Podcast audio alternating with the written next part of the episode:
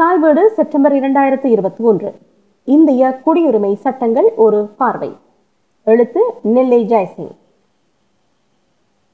ஒவ்வொரு நாடும் தனது நாட்டின் பிரஜைகளாக யார் யார் இருக்க வேண்டும் என்பதை குடியுரிமை சட்டங்கள் மூலம் வரையறை செய்து கொள்வது வழக்கம்.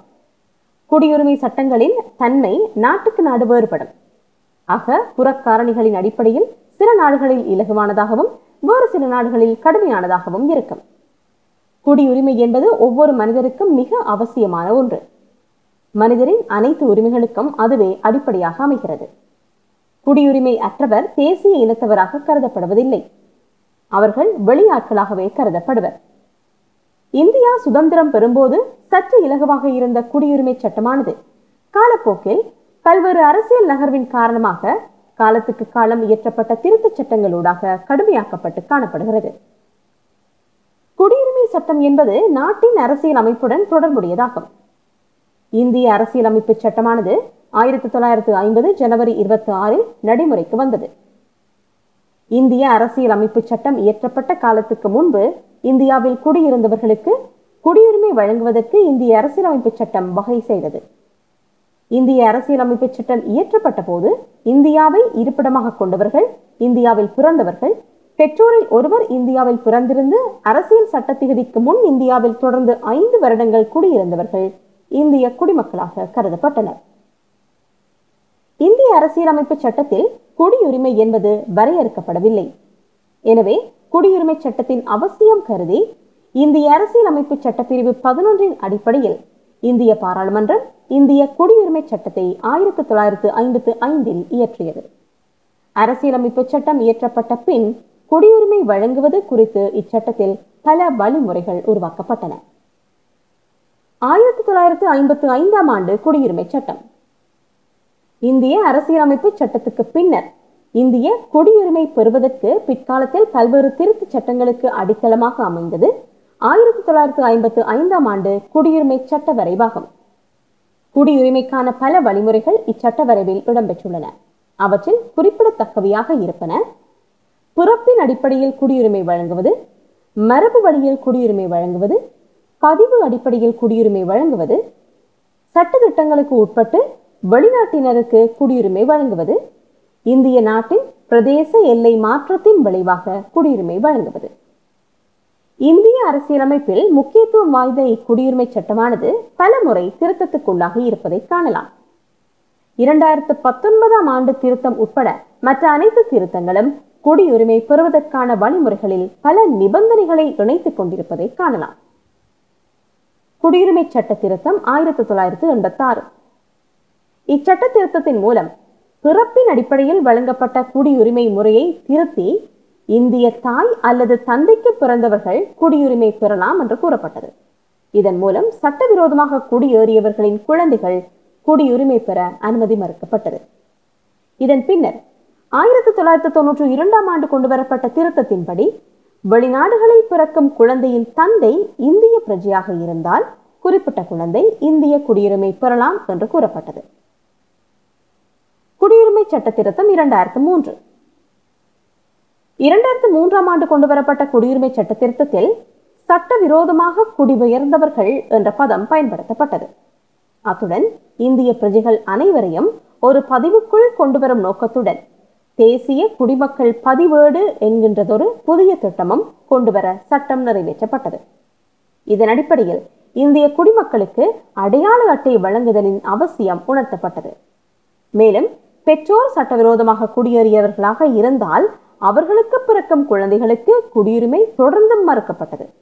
அதாவது குழந்தை பிறக்கும் போது பெற்றோரில் ஒருவர் இந்திய குடியுரிமை பெற்று மற்றவர் சட்டவிரோதமாக குடியேறியவராக இருக்கக்கூடாது என்பதாகும். இலங்கை தமிழ் அகதிகள் சட்டவிரோதமாக குடியேறியவர்கள் என்று அரசு கூற தொடங்கியிருப்பதால் இச்சட்டத்தில் இலங்கை தமிழ் அகதிகளின் குழந்தைகளுக்கு பிறப்பின் அடிப்படையிலான குடியுரிமை மறுக்கப்படுவது குறிப்பிடத்தக்கது. 2005-ஆம் ஆண்டு PIO எனப்படும் இந்திய வம்சாவளியினருக்கு அடையாள அட்டைகள் வழங்கும் வகையில் முக்கிய அம்சங்கள் குடியுரிமை சட்டத்தில் இணைக்கப்பட்டன.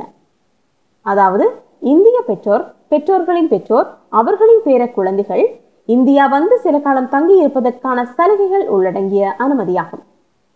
இது 2015 நீக்கப்பட்டு வெளிநாட்டு வாழ் இந்தியர்களுக்கான குடியுரிமையை சில கட்டுப்பாடுகளுடன் அனுமதிக்கும் வகையில் சட்டம் கொண்டு வரப்பட்டது. விண்ணப்பதாரர்களின் மூதாதையர்கள் இந்தியாவில் வசித்தமைக்கான சான்றுகளின் அடிப்படையில் மட்டுமே OCI வழங்கப்படுகிறது. இது இரட்டை குடியுரிமைக்கு சமமானதல்ல, முழுமையான இந்திய குடியுரிமையும் அல்ல. இது விசா இன்றி இந்தியாவுக்குள் வரவும் ஆயுட்காலம் முழுவதும் சில கட்டுப்பாடுகளுடன் இந்தியாவில் தங்குவதற்கும் இக்குடியுரிமை சட்டம் வழிவகுக்கிறது. இதன் கீழ் அரசு வேலை, அரசியல் உரிமைகள், விவசாய நில உரிமைகள் என்பவற்றை பெற அனுமதி கிடையாது. இலங்கை தமிழ் அகதிகளில் இந்திய வம்சாவளி அடையாளத்துடன் இருப்பவர்களின் மூதாதையர்கள் இந்தியாவில் இருந்த போதும் குறிப்பிட்ட தமிழ் அகதிகள் வெளிநாட்டு வாழ் இந்தியர்களுக்கான குடியுரிமை பெற தகுதியானவர்களாக கருதப்படுவதில்லை. 2019 ஆண்டு குடியுரிமை திருத்தச் சட்டம். 2016 ஆண்டு முன்மொழியப்பட்ட இந்திய குடியுரிமை சட்டம் இந்திய நாடாளுமன்றத்தின் மேலவையில் நிறைவேறாத நிலையில் பாஜக அரசால் 2019 டிசம்பரில் மீண்டும் கொண்டுவரப்பட்டு இரு அவைகளிலும் நிறைவேறியுள்ளது. பாகிஸ்தான், பங்களாதேஷ், ஆப்கானிஸ்தான் ஆகிய நாடுகளில் இருந்து டிசம்பர் 2014 ஆண்டுக்கு முன்னர் இந்தியாவிற்குள் புலம்பெயர்ந்த அந்நாடுகளின் மத சிறுபான்மையினரான இந்துக்கள், சீக்கியர்கள், சமணர்கள், பௌத்தர்கள், பாசிகள், கிறிஸ்தவர்கள் ஆகியோருக்கு இந்திய குடியுரிமை வழங்குவதற்கு இச்சட்டம் வழிவகுக்கிறது.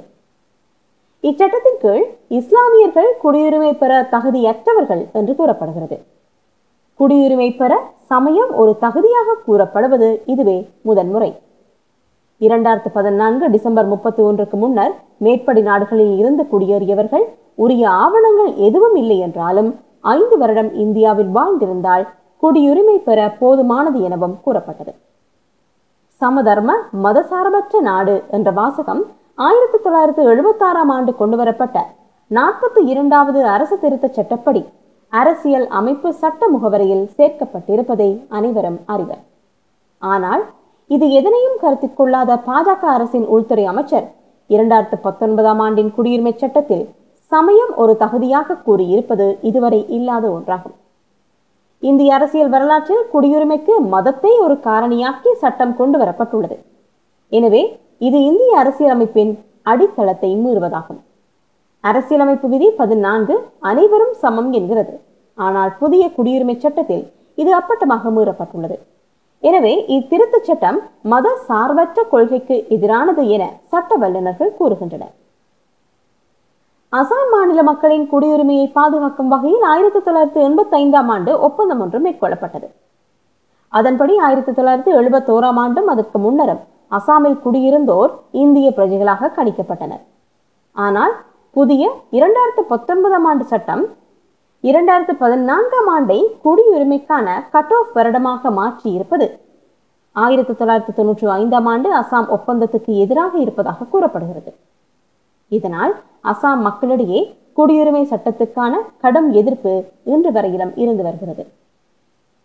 1971 ஆண்டுக்கு பின், அதாவது குடியுரிமை சட்டப்படி 2014 ஆண்டுக்கு முன் வந்தவர்களை அசாமில் அனுமதிக்க முடியாது என்று அசாம் மக்கள் கூறுகின்றனர்.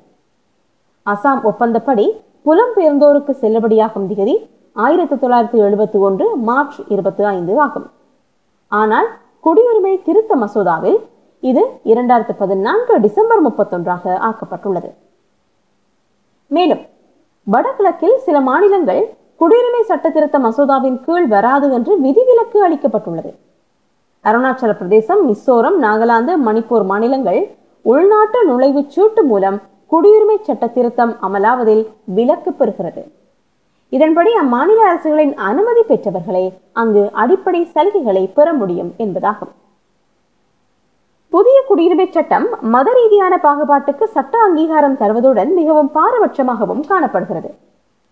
மத துன்புறுத்தல்களுக்கு உள்ளானவர்களை உள்வாங்குவதாக கூறும் இச்சட்டமானது பாகிஸ்தானில் மனித உரிமை முறைகளால் பாதிக்கப்பட்டு இந்தியாவில் குடியேறிய அகமதிய இன மக்களை ஏற்க மறுக்கிறது. அவர்கள் அனைவரும் இஸ்லாமிய மதத்தவர்கள் என்று கருதும் அரசு அவர்களை உள்வாங்க மறுக்கிறது. இலங்கை உள்நாட்டு போரினால் பாதிக்கப்பட்ட தமிழர்கள் மற்றும் மலேக இந்திய வம்சாவளி தமிழர்கள் இலங்கையில் சிறுபான்மை மதமாக உள்ள இந்து மதத்தைச் சேர்ந்தவர்கள் ஆவர். எனினும் அவர்கள் இக்குடியுரிமை சட்டத்தில் சேர்க்கப்படவில்லை. 1972 ஆம் ஆண்டு இலங்கை அரசியலமைப்பு மாற்றத்தின் போது பௌத்த மதமானது அரச மதமாக அங்கீகரிக்கப்பட்டது.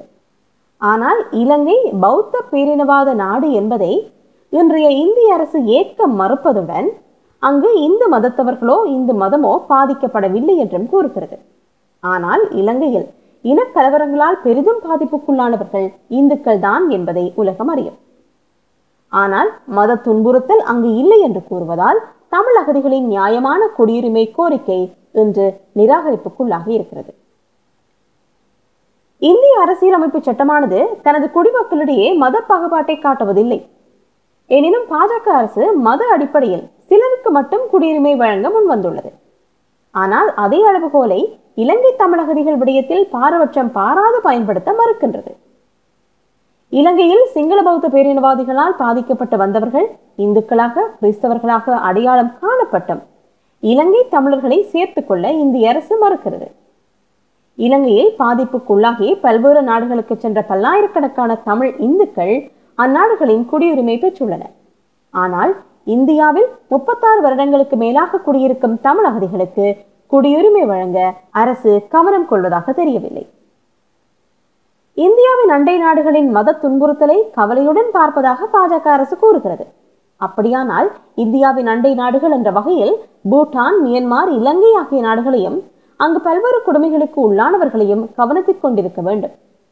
குறிப்பாக இந்தியாவுக்குள் வந்துள்ள பூட்டானிய கிறிஸ்தவர்கள், மியான்மரின் ரோஹிங்யாக்கள், பாகிஸ்தானின் அகமதியர், இலங்கையின் தமிழர் என்று பலரும் இவ்வரம்புக்குள் கொண்டு வராதது மிகப்பெரிய பாரபட்ச நடவடிக்கையாகும். குடியுரிமை சட்டத்துடன் இணைந்து அதன் தொடர்ச்சியாக தேசிய குடிமக்கள் தொகை பதிவேடு, தேசிய குடிமக்கள் பதிவேடு ஆகியவற்றையும் நிறைவேற்ற அரசு திட்டமிட்டு வருவதையும் காணலாம். தேசிய மக்கள் தொகை பதிவேடு என்பது மக்கள் தொகையை கணக்கிட்டு அவர்களின் நலத்திட்டங்களுக்காக பொதுவான தகவல்களை பெறுவதாகும்.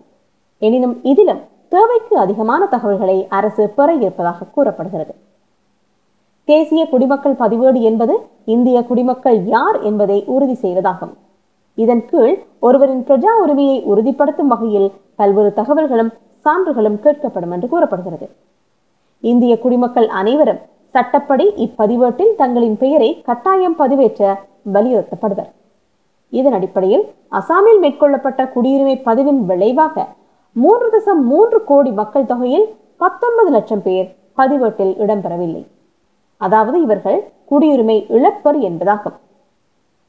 இதனால் நாடு முழுவதும் பல லட்சம் பேர் குடியுரிமை இழக்கும் சூழ்நிலை உருவாகும் என்பதால் இந்தியாவில் வாழும் சிறுபான்மை மதத்தினர் அச்சமடைந்துள்ளனர். 2003 ஆம் ஆண்டு குடியுரிமை திருத்த சட்டம் இந்திய அரசுக்கு தேசிய குடியுரிமை பதிவேட்டை பராமரிக்க அதிகாரம் வழங்கியது. ஆனால் பாஜக அரசு சட்டவிரோத குடிகளை வெளியேற்ற வேண்டும் என்ற எண்ணத்தில் குறிப்பிட்ட மதத்தவர்களுக்கு எதிராக குடியுரிமை சட்ட விதிகளை அமல் நடத்த முயல்வதாக அரசியல் நோக்கர்கள் குற்றம் சாட்டுகின்றனர். கடந்த கால குடியுரிமை திருத்தச் சட்டங்களில் 2019 ஆம் ஆண்டு நிறைவேற்றப்பட்ட திருத்தச் சட்டம் மிகவும் பாரபட்சமாக இருப்பதாக ஆய்வாளர்கள் கூறுகின்றனர். குடியுரிமை திருத்தச் சட்டம் தொடர்பாக பலரும் நீதிமன்றங்களில் வழக்கு தொடர்ந்துள்ளனர். இலங்கை தமிழ் அகதிகளில் இந்திய வம்சாவளியினர் என்று கருதப்படுவோரும் குடியுரிமை கோரி உயர் நீதிமன்றத்தில் வழக்கு தொடர்ந்துள்ளனர். இந்நிலையில் இந்திய அரசு கடுமையான குடியுரிமை சட்ட திருத்த விதிகளை தளர்த்தி பாரபட்சம் பாராது நீண்டகாலம் இந்தியாவில் வாழ்வோரும் குடியுரிமை பெறும் வகையிலான நடவடிக்கைகளை மேற்கொள்ள முன்வர வேண்டும்.